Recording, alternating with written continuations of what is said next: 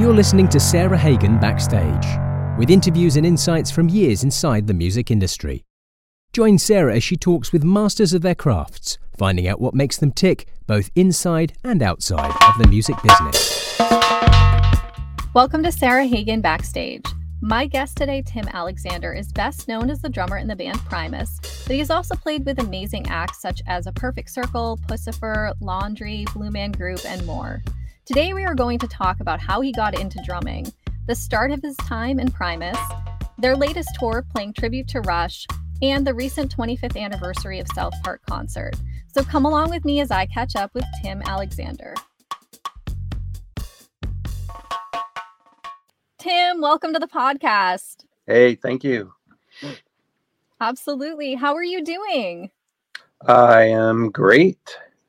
Been touring all summer and back home and resting the muscles. We've yes. got a couple couple more. Well, we just got back from actually we did our tour uh, with Primus um, this summer. Then we had a couple months off, and then we did the big South Park reunion.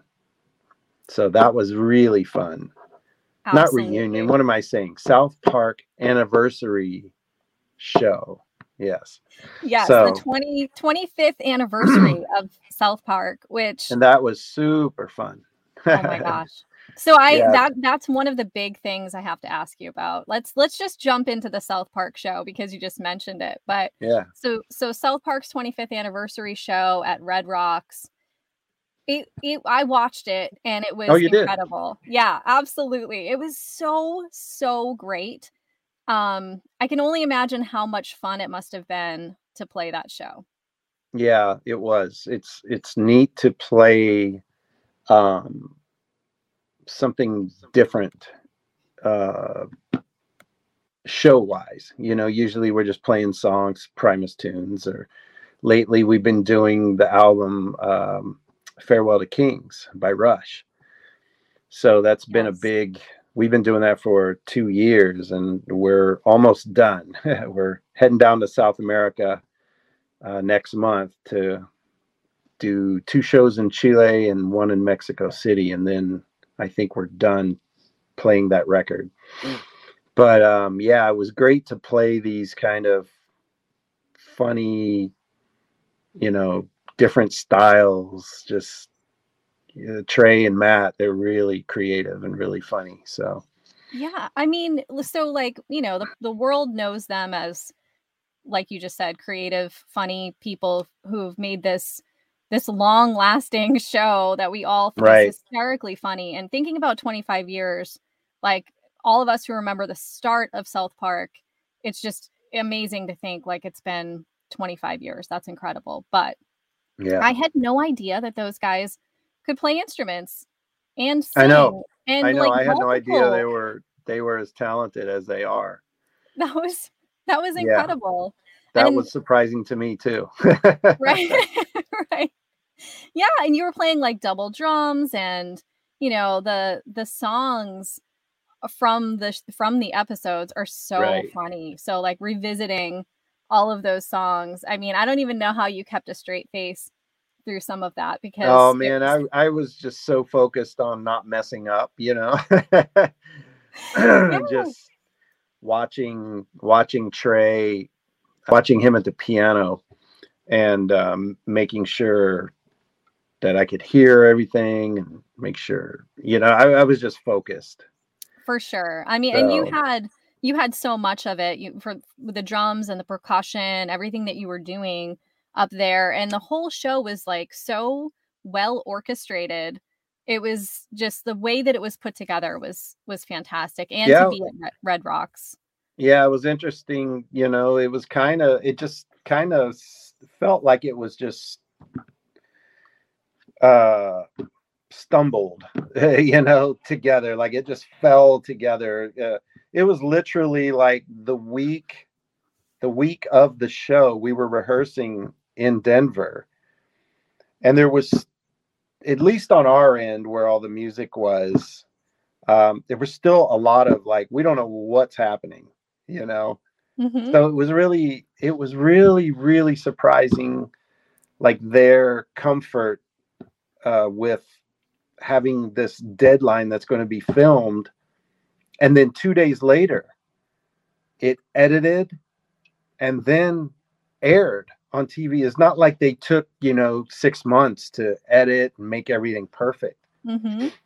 it, it was surprisingly crazy how fast and they just wing it like it, it felt like it, they were just winging a lot of it but i think they had a lot of vision going into the rehearsals Mm-hmm. but musically yeah it was and the music was changing too each day there would be little things and Uh, it, it was crazy that it was filmed and then released two days later i, I mean That it was is- shocking That is shocking. That is shocking. I crazy. didn't, yeah. it's I crazy didn't know you would have no idea watching it. You would have no idea because you know the clips that were in it, and then like you know the projections on the rocks and everything. It was just it was incredible. It was really Yeah. really great, and it's on YouTube for anyone who's listening and hasn't seen it. Go check it out on YouTube because it's musician wise, it's fantastic, and then it's also incredibly funny. So and it's streaming on uh, paramount plus too i think okay, yes. So, yeah that's so- awesome and you know yeah. one of the one of the aspects of that show was that Geddy Lee and alex lifeson came and played with you right yes. holy moly how cool was that? Dude that that for me being a, a kid who you know was 14 13 14 in the basement just playing to their records and every year a record would come out and i would just sit and i would air drum to it. I would learn you know i would learn every note.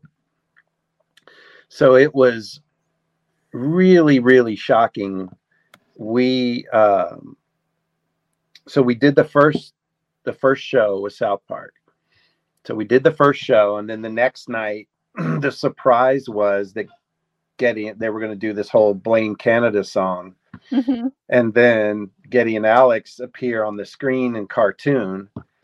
But then, as you see in the show, they come out and then we play. Um, I didn't know that was going to happen until like a day or two before, and Wow. or yeah, I think I think it was only a couple days before that for sure they were going to play and and do all of that. So the day of the second show, uh, around noon, we went over to this other theater, and then me, Les, and Larry, and getting Alex rehearsed for a couple hours, just played through the song over and over, you know, and Mhm. and me and Les we're just looking at each other like, oh my God, I can't believe this is happening. Like we're those guys are right here playing the music, singing it. Like uh yeah, it's this it's this very weird thing that um, you could imagine with your own hero if you're just sitting there and you're playing with them and never you never would have thought that could have happened and and it did. It's amazing. It's So- so amazing. I mean, I got giddy for you knowing that you are such a fan of the music and also that you've been doing this tour with Primus and the tribute and everything and then seeing them come out. I was like I was cheering like just, yeah it was you know we we had rehearsed earlier that day so you know we weren't as surprised obviously Mhm. but the whole thing was to surprise matt and everyone it did everyone did it it was a complete surprise to him that they were there they showed up and it was a yeah super fun so what you see in the show is is legitimate like matt did not know what was going to happen. That was real yeah. So I love it. I love but it. But the So- cool and you know we played the rush we played the album uh, farewell to kings in toronto and Geddy and alex came. We did two nights there Geddy and alex came. And you know, we're we're friends with them. We had dinners before the night before, so you know, we're hanging out. We weren't sure, like, did they want to play? Maybe they don't want to play. Maybe they just want to sit. And so mm-hmm. I, we didn't even bug them to try to come and play a song, you know. And so we we did the show, and I was told that you know they had seats out in the theater, you know, where they could hang out and watch the show, and mm-hmm. And then as as I'm playing, mm. I like kind of right over my right cymbal kind of sits a little higher up like this, so it blocks the right side. But I got caught, I caught a vision right over just like yeah 20 feet away they're sitting in chairs right here on the side on larry's side and that was the first encounter of, of you know being right there playing their album. Wow. And then I was I was kind of very like, oh my God, they're right there listening to us, you know. Yeah, that when they're sitting there, it was my first kind of oh no, they're right there, you know, they can hear every little thing. So um, but we played it well. And uh, afterwards, Geddy we were hanging out and Geddy said that the big guy would be smiling right now. So that was really cool. That like I, I, I played it, I played it well. So to me, that was a big deal, you know? Yeah. I mean, that was the I, biggest. That's like the biggest, highest compliment, right? Yeah. Yeah. That's so, beautiful. and that, that's what we're trying to do is to, we're not trying to be a cover band, but just trying to play the music to the best ability that we can, you know. And and for me, you know, I I I'm I'm about 90 95% note for note. There's real subtle things and even I watched some live stuff and Neil would you know, he would change stuff from the album, but we were basing it off the record. So I was trying to stick to that as much as I can. Mm-hmm. You know, not perfect, and some nights way not perfect. but well, um, overall, yeah, we were, you know, we did that in Toronto with them, and it was really. After that, it felt like, oh, we should just stop now, and that that was that was only midway in the tour and we wow. all just kind of felt a big relief like okay we did that you know absolutely yeah. I can i can understand that for sure. Like you you accomplished what you were trying to accomplish right? But yeah. but um you know it must have been really really fun to play the music that you were you know that you were in love with and like you know growing up being such a rush fan and like you said getting every album and air drumming to everything and then having a chance to you know play it as a professional musician and get the thumbs up from the band. Like, yeah, cool. there's there's there's a quite a bit of surprising pressure that comes along with it because every night, you know, it's like you just want you you want to try to do it. We wanted to try to do it the best we could, and so it's always it's it's always this thing of trusting what you know because we you know we're not writing charts or anything like that you know mm-hmm. I, I, don't i don't know how to do that. So uh, we're all doing it by memory and just repetition and eventually you get to the point where okay i think i'm good you know i think i can go through the night and i think i've got it all. And then something will happen you'll be like god i, I need to listen to it again you know and then yeah so there's this this surprising pressure that just comes along with it. I don't know. It's not like playing our own songs where it's like ah whatever we we know how to do it you know? Right right. But and it's but, also like not easy music to play. Like it's not you know or like yeah surprisingly i thought i thought i thought it yeah i didn't realize that it is as challenging as it is.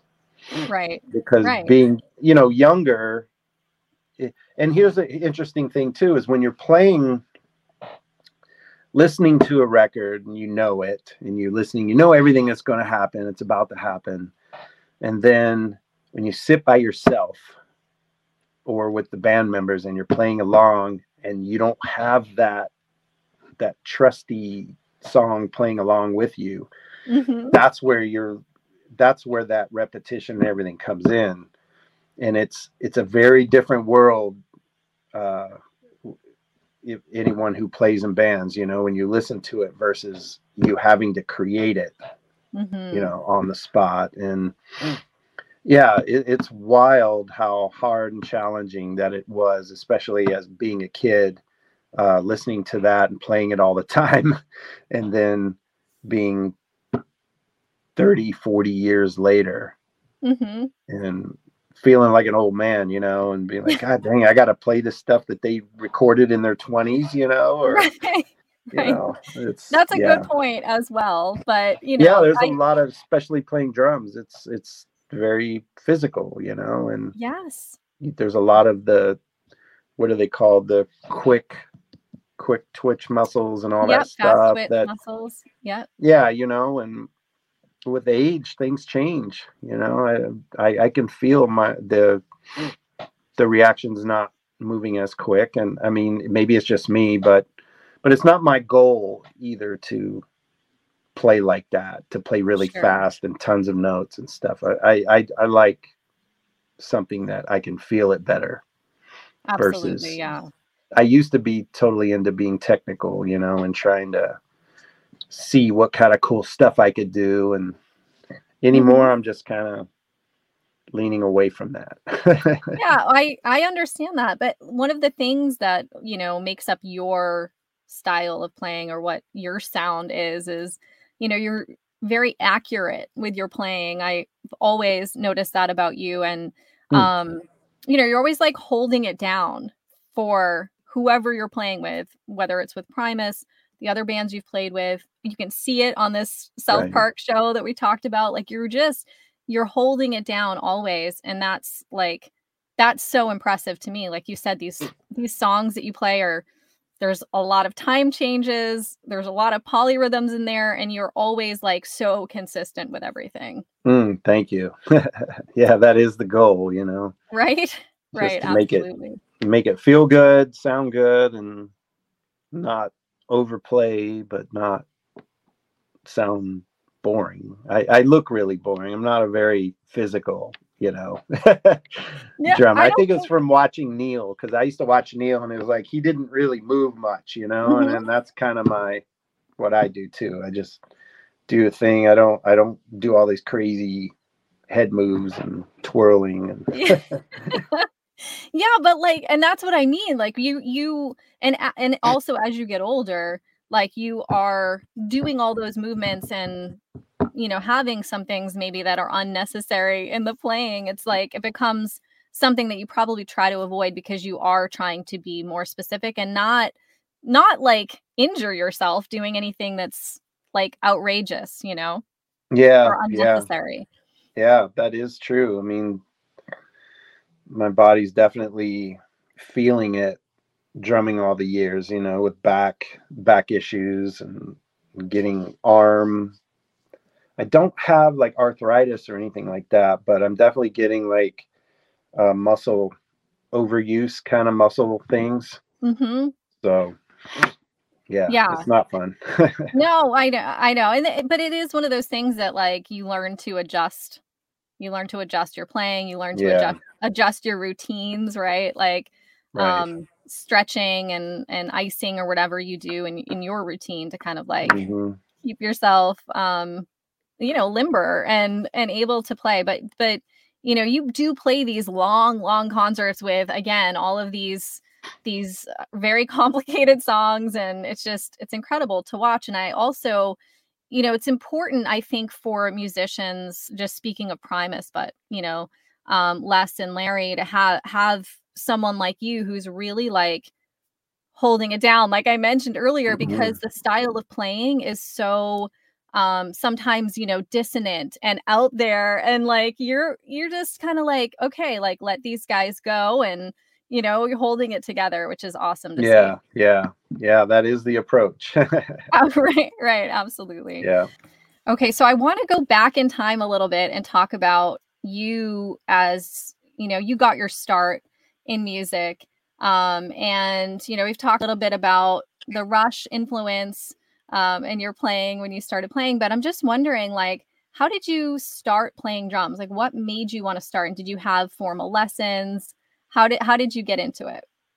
So, um, I'm self-taught, pretty much. Um, I've always I've always played, even as a very, very, very young person. I've always been banging and hitting things with, you know, and playing, and I was always drawn towards the drums.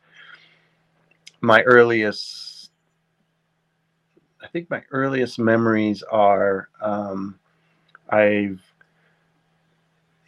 we had a eight track player, and this is back in the 70s. Mm-hmm. And and I used to have the Elvis at Madison Square Garden live. That was the music that we had in the house, and so I would listen to that. And there was amazing drummer Ronnie Tutt. And do you know of do you know of him? Yes, yeah, absolutely. Wow. I mean, if you listen to those, I just actually last week I played we I played that concert it was a nice day out here and we were hanging out outside and I just put it on and my playing it for my daughter because she watched that Elvis movie. Yes. We, we, watched it. So she really loves this part in the song where Elvis is singing um, uh, Suspicious Minds. But, anyways, um, so I used to listen to that uh, when I was eight, eight years old, seven or eight and I used to have a couch and with some pillows on it, and I had a pair of drumsticks, and I would just make different sounds. I would have low sounds on the couch, and then the pillows would make higher sounds. So that's how I started playing along with the concert like that, and um, and I also got to go see Elvis live twice in West Virginia, where I was growing up. Wow. So yeah, it was pretty cool. I saw, got to see him live, and you know, I would play to the show, so I knew the music really well as a kid. Then I ended up moving um, to Michigan, and then I got older and where I got my first drum set. And that's when I started diving into how an actual drum set works and listening and understanding what's going on. Mm-hmm. Never occurred to me that you someone could teach you that, you know, like you could take a lesson. Uh, very strange. I, I didn't even know, think that that was possible. And then I just, so I just always just kind of figured it out. And um, so I got more and more into music. Um, hearing Toto doing hold the line and the bass drum at the end i used to think was the most amazing thing in the world you know like doom to do ga doom doom to do ga i was like oh my god i, just would play that over and over. Then i'd hear it now and i'm like oh my god i used to freak out over that. But i remember hearing that and getting into um gosh you know Aerosmith live was a big one, but uh, uh, nothing really grabbed me. Um, the Cars I would get into, we were playing, but then I heard. Well, of course, I heard Zeppelin at that point. So I was li- living in south of Detroit at the time, mm-hmm. and um, so rock radio was what there was. You know, I didn't I didn't have a big record collection or anything like that. Mm-hmm. So just listening to the rock radio and I had a couple albums. And um then I heard Rush. And then that was it. That was like, oh my God, what is this? And so that's where it started for me. And then I got I don't know what record, first record I got. It might have been Moving Pictures. No, I, I, it, I think it was um, the one before that. Anyways, I heard. I think it was. I heard Spirit Radio, and that's mm-hmm. the one. You know, with the big intro with the drum fills, and mm-hmm. so I think I got that and just started diving in and trying to figure out what's going on here, you know, and having a turntable and playing the record forward and backwards, just real slow so that I could hear the beats real slow on what he was doing.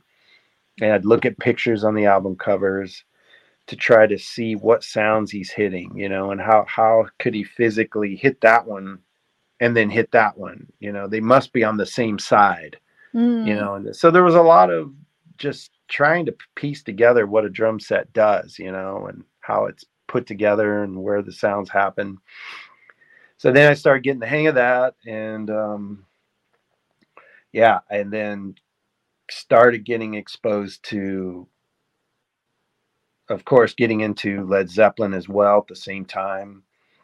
Then i heard the police for the first time. When i first heard it i was so into rush i thought that was terrible. And then yeah and then much later i got into the police and then stewart became a big influence um so my kind of my biggest influences were neil john bonham and Stewart Copeland. And um and then i had joined my first band after that um which my uh, was living in an apartment with my mom and i had my drum set in a for some reason we had a shopping cart sitting on the deck.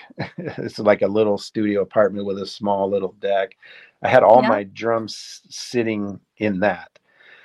I would just pile them in the drum in in this little shopping cart. And then my mom I, I was you know i was doing these jobs like a record store working at foot lockers digging ditches and you know just all this stuff and i was not happy at all.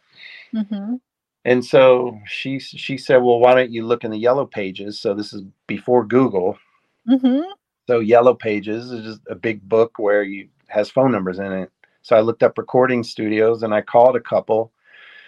And then i ended up this one was having an audition for studio drummers. So i set up an audition i went and all i did was play neil peart which doesn't work in a recording studio where they want you to play country and pop and all this other stuff so i did not fit that at all but he said, Well, I know of a band that's looking for a drummer.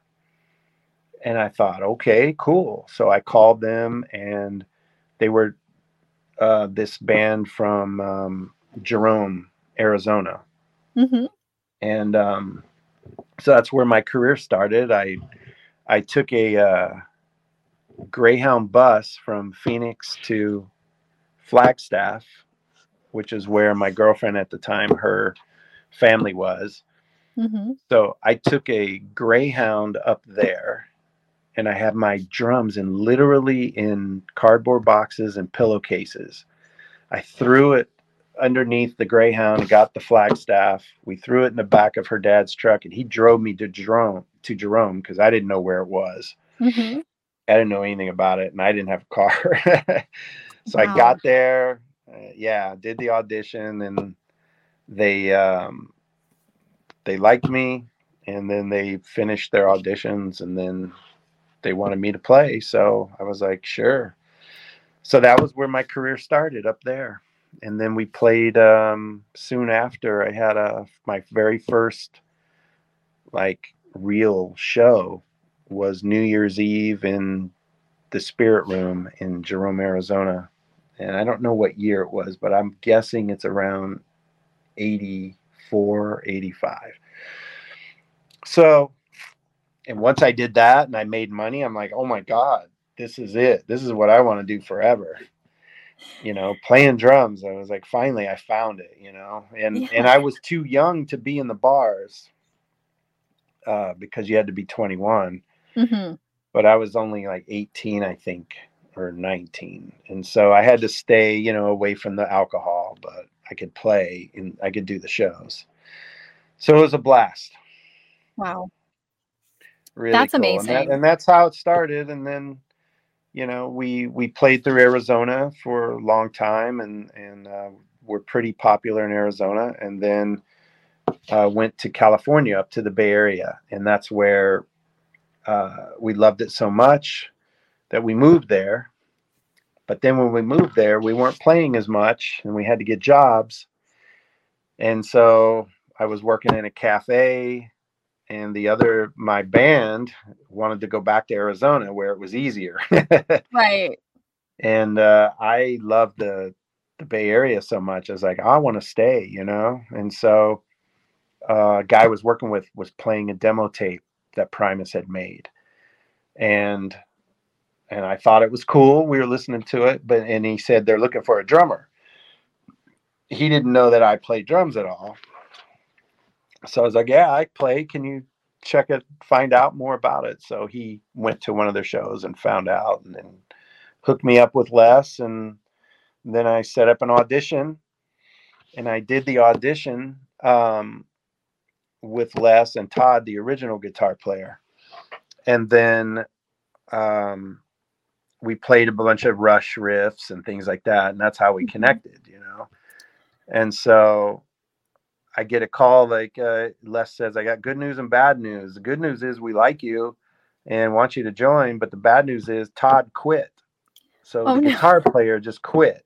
And so now he's like, he calls up Larry because he knew Larry from another band um, that they would did some stuff with, and they mm-hmm. were friends. And so Larry came and finished the rest of the auditions, and then um, and then I went in and you know, and that became Primus with me and Larry and Les. So and then we made we made a record the, a month later with a live record with a lot of the existing songs that were already there and then we added some that we kind of created ourselves and and then that's how we started so it's amazing i mean how cool is it that you started over rush riffs I know. And huh? now you're doing this tour and it's just like oh my gosh it's just incredible yeah, yeah. Full, full circle. Rush has been involved the entire way, so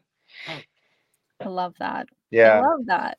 Yeah, that's. I'm that sure a lot so of great. a lot of I'm sure a lot of people have the same similar influence, you know, with those guys, but they've definitely been a part of my career and path, you know, all along. So it's just amazing. And eh, did you did you all know in the beginning when you were creating Primus and getting your start, did you know that you had something so special?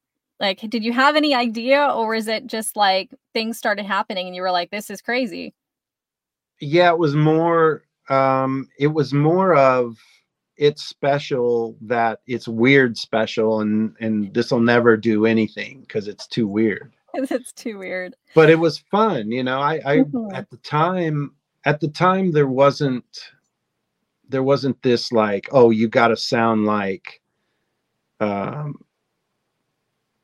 you know, whatever popular band there was at the time. You know, that mm-hmm. wasn't the thing, um, because, you know, there was this time where there was a lot of indie music coming up and that was just as that was cooler than anything we were hearing on you know regular radio mm-hmm. and so we were hearing really cool really cool bands and so it, it was kind of like well we're just going to do our thing you know we we enjoyed playing what we were playing and there was you know i think there were times when record labels or people were trying to get like get us to get a telling Les he needs a singer, you know, someone to sing because his mm-hmm. voice is too weird or and but somehow we fit in with a bunch of all these other bands like Faith No More or Testament. You know, we could do mm-hmm. shows with both these types of bands or the this band, the Limbomaniacs, which Brain was in uh, from the Bay Area. They're kind of real funk band. So Primus mm-hmm. was really funk based before me and Larry. When me and Larry got in, it, it started getting heavy and strange. Um, and yeah, it just uh, it, it was kind of that. We were kind of like this weird band.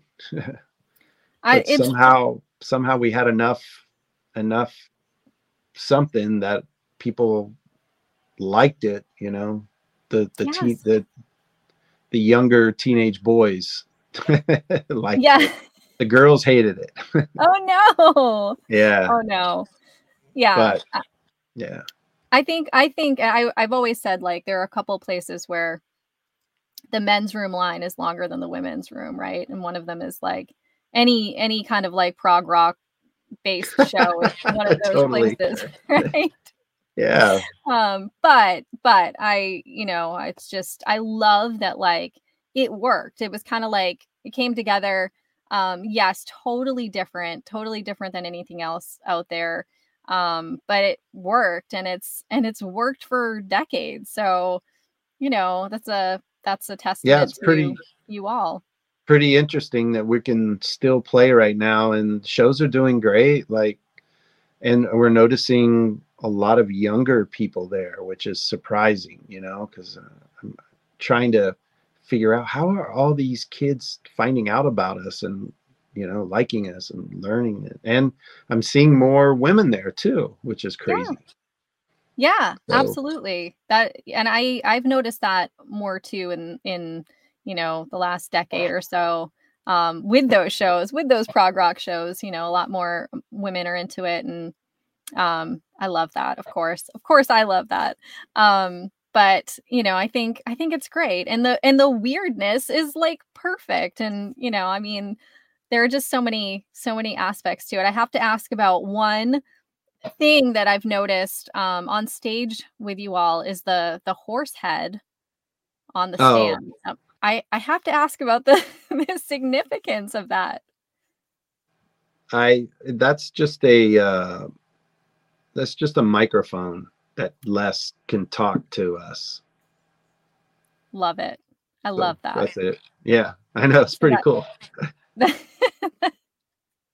That's fantastic. That that uh that that clears that up for sure. yeah um and you know i don't really i don't usually go into like gear so much because i i talked gear with drummers Oh, for like two decades but but i'm always fascinated by your setups because it's different for the different things that you do and you're you add some things and i see you know the different percussion instruments and everything and one of the one of the elaborate kits that you had was um the chocolate factory yeah album and tour. And I'm just wondering if you can take us through. I know a lot of people who listen to this podcast are really into the the gear thing, and if you can take us through that a little bit.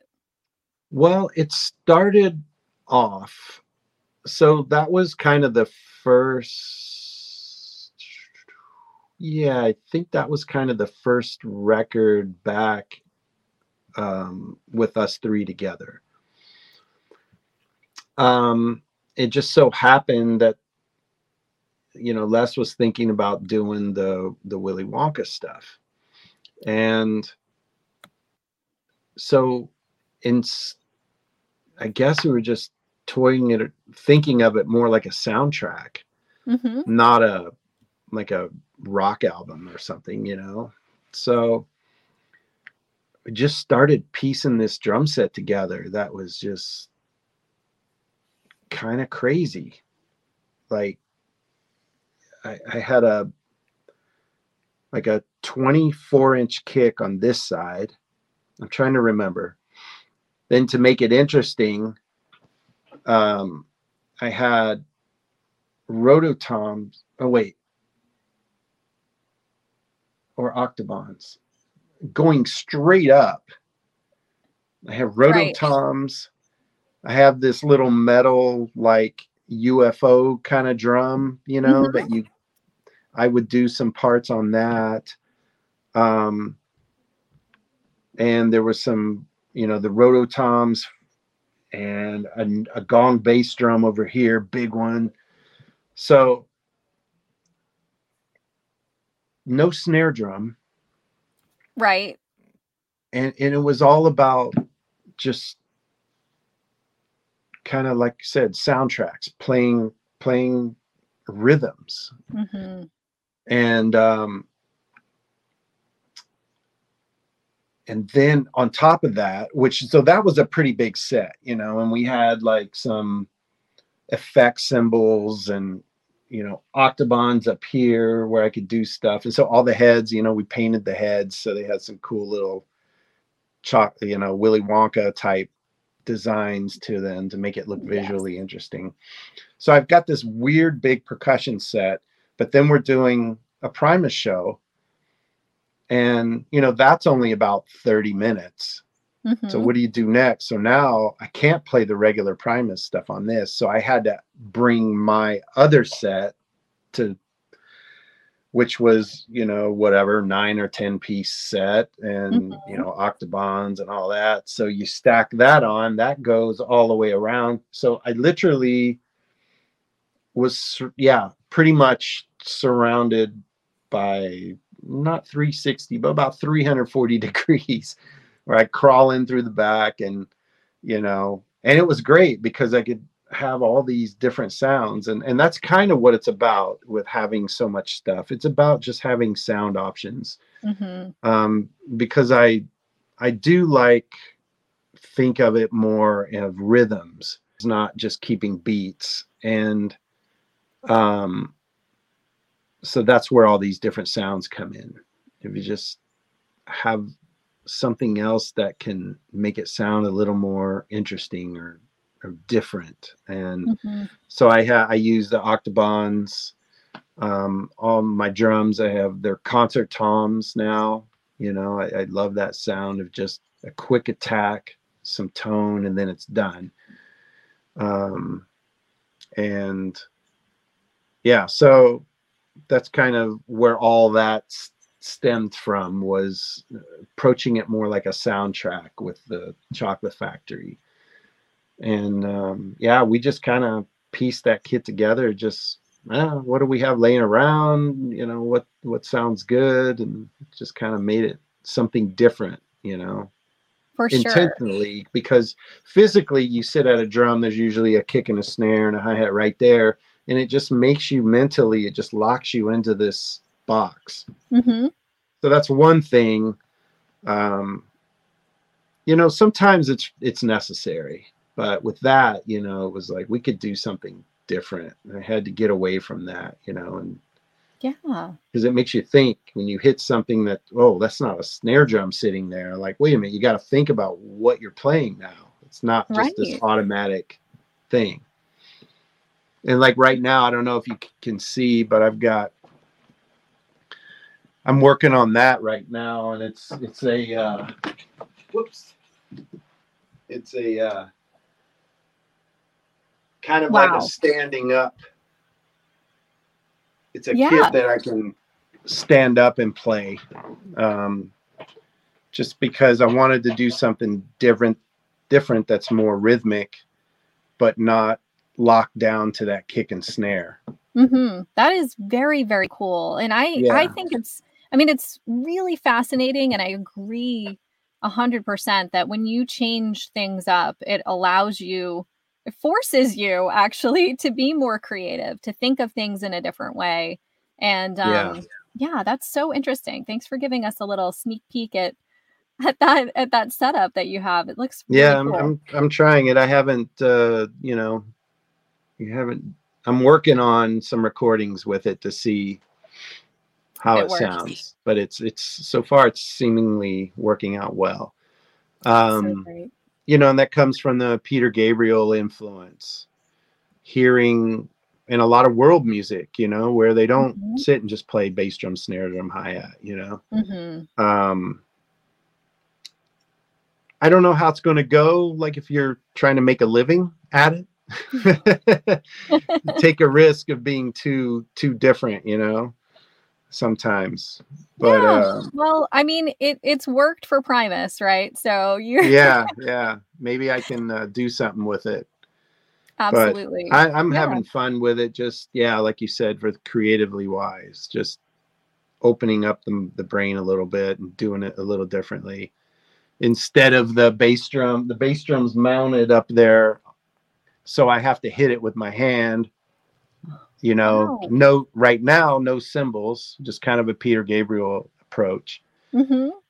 just trying to think of the the rhythms that happen you know and how it drives and makes you feel i love um, that Um, and I just I want to ask the question too when it comes to writing music with Primus, how does that process go? Are you writing together? Are you coming up with parts that you're sending each other and then writing No, we don't. that? I we usually it's usually it's from getting together and those guys will have like a some riffs or something and sometimes Les has had complete like ideas all laid out. So Mhm. it it varies, you know. Mhm. Usually for me, um unless I have some kind of really whacked out groove, you know, or rhythm, um, I just kind of play to the parts. All right, my part will come after I'm listening to what they're doing. That makes a lot- Usually, lot of sense. Yeah. yeah. yeah, absolutely yeah. um and i do i love that like the albums that you've played on I, I can i can hear your style you know in that in that music as well which is which is so fantastic. And you know just to just to tell you when i was starting to play and i think i've talked to you about this before but primus was such a huge band in my um kind of like introduction to different uh, styles of music and different time signatures and all of that. And i think maybe you know i was probably 13 14 years old like right around there when bmg was a big thing and i don't know if you remember like the BMG. the bmg was like um you could you could order cds in the mail this was oh, like right. you know mail mail ordering cds but i you know we could go to the record store and like buy a cd and i think i'm not sure what i think it was maybe sailing the seas of cheese that i got but the bmg like Lost you. ordering service was where you could order any album you wanted which the stores didn't always have and we didn't have amazon and all of that stuff and we didn't have music online so i just remember listening to the album and being like I must own everything Primus. And BMG was great because I could just like order them all at once and have them come to the house. And it was Yeah, like, you know, you could order 12 CDs for like a cent and then you had to pay for the next six CDs or something. So it mm. was actually really great for us kids who grew up in the 90s. But Yeah, that's cool. I know that that's great. I never used those online stuff. I always I ended up working in a record store at one point in Phoenix. Um, you know, out of high school, just looking for work and didn't know what I was going to do. You know, and um, so I ended up, yeah, thought, wow, record store could be really cool. I like music. yes, right. and you it was it was one of my funnest jobs that i had for sure i didn't like doing all the inventory stuff though that was annoying Yeah, I bet it was. But like, Yeah. how cool that you got probably access to like records before pe- people got them, right? You could probably reserve I- things, maybe. kind of yeah i mean we had to you know we were supposed to play them um in the store so i was just listening to purple rain all day every day. And then um gosh what other? During that year yeah there were all kinds of things that came out or, or during that period so. But yeah um i i wasn't exposed to anything too cool because it was mostly whatever was the biggest kind of uh popish selling item Mm-hmm. was what was being played in the store all the time Right, so right. yeah But- but, um but it was cool to be around music and hear it Yeah. so And in those days, concert tickets, I don't I don't know if this was the store that you worked in, but I remember the stores that I would go to um that's how you got your concert tickets. So, did you did you guys have access to concert No. tickets? No. no this is a just straight up um record store i That- don't remember selling tickets to shows so No. That Yeah, we were- cool. it was in a mall too so right. yeah That's great. But getting to listen to Prince, you know, and work while listening to Prince, that's great. not too bad Not not terrible. Not terrible. Yeah. One of the greatest guitar players to exist Yeah. Right. great great drummer too Yes, yes. really cool Well, and speaking of which, too, I didn't know this until recently, but you also play guitar, right? Uh, you know, on a basic level, yes. That's Nothing that's fancy. though. Just enough to try to make some sounds that sound good to me. I like that. I like that. And probably enough to really relate to a lot of the musicians that you play with because you, you know, play with some amazing guitar players. Yeah, yeah. I mean, this, this, yeah. What I do is definitely nowhere near what what they can do. You know, mm. but you know, some of the music I like is is not complicated. You know, and I can play. I can play it on guitars. You know, so And that makes it and that makes it fun, I'm sure. Yeah yeah it makes it fun and and my my head kind of is like that like just playing the drums is not enough sometimes you know i got to do other things too so Totally. That's Yeah. that yeah, you have to like expand your create creativity, right? yeah totally totally That's awesome. And you know, some of the some of the other musicians that you've played with, one of my favorites of all time, and I think we've talked about this before, but Maynard, um, Maynard Mhm. James Keenan, you know, playing with him with a perfect circle and Puscifer, um, your band Laundry, and you know, it's just like it's the musicianship all around is just top Yeah. level. actually yeah all of those people really good musicians for sure and um yeah I've, I've enjoyed doing all of it yeah Amazing. Um Yeah. some of the I'm just think you're you've got me Mhm. thinking, but like uh Okay. Buckethead, right? Playing with Um, yeah, you know, I've never really done like official Buckethead stuff. He sat in with us a few times, but there was one, and we were we were going. Primus was going to Japan to play Fuji Fest, and so was Buckethead, his his band Giant Robot. And I, I don't know what happened, but Brain was usually the drummer with Buckethead, and Brain couldn't go. Mhm. So since I was going to be there, they just asked me to play. So then it was me, um, and I played drums for Giant Robot that day for Fuji Fest. and it was pretty cool. There's a recording of it. Um, I don't know where it is, but yeah, you know, and his his music was, you know, no no crazy stuff. It's kind of groove based and um, kind of dub like, but Mhm. with with um, you know Buckethead just doing his crazy stuff over top, and it was it was super fun. I really liked it. But I remember we were sitting in the ride on the way there and and and trying to go over you know some of the music in the van you know while we're going you know so that was that was that was fun Well, that that sounds like fun and I, you know, his his music um is so diverse too, like from Yeah. one thing to the next. It it always amazes me the styles, the different styles and and um all of those albums that he put out, the Pike albums, um the styles from one to the next. It was like, okay, this is very Pantera like and then this next one is so chill and like it was just it's just incredible but but again Wow. you know guitar wise just uh, un- unbelievable talent yeah. um, yeah he's crazy. yeah.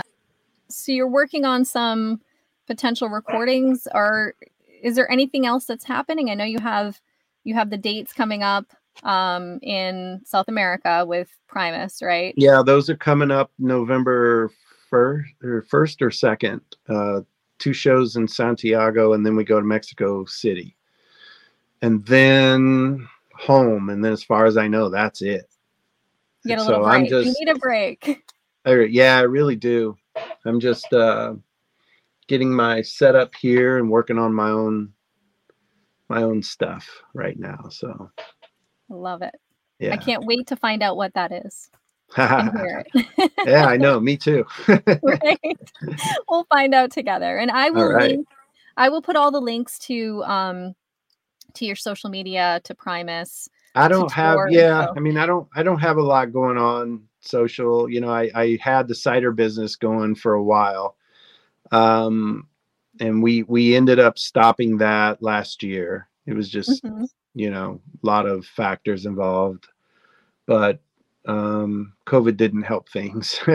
Right. with that but um anyways yeah so that that was my big social media push thing but now i'm i don't have a lot going on social media wise but you know yeah there is primus website that has some dates um and uh yeah yeah you can Yeah. send some links and we'll we'll see what we can do Absolutely. And I will link to that 25th anniversary South Park concert. Oh, too, yeah. because Yeah, People a have to check one. that out if they haven't.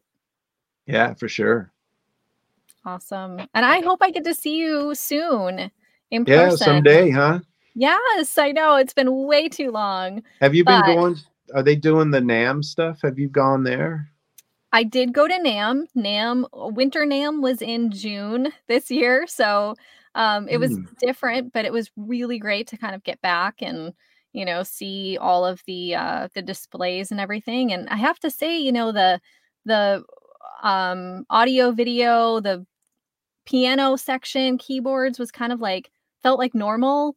Um, the guitar section was pretty big. I think our industry, the drum and percussion section was, you know, a little bit different. It was pretty scaled down, but hopefully next year, um, it will be in April in 2023. NAMM will be in April. So down in Um, la in LA, yeah, um, Anaheim, up at the convention center. So oh okay yeah, so hopefully, Cool. Yeah, maybe I'll run into you.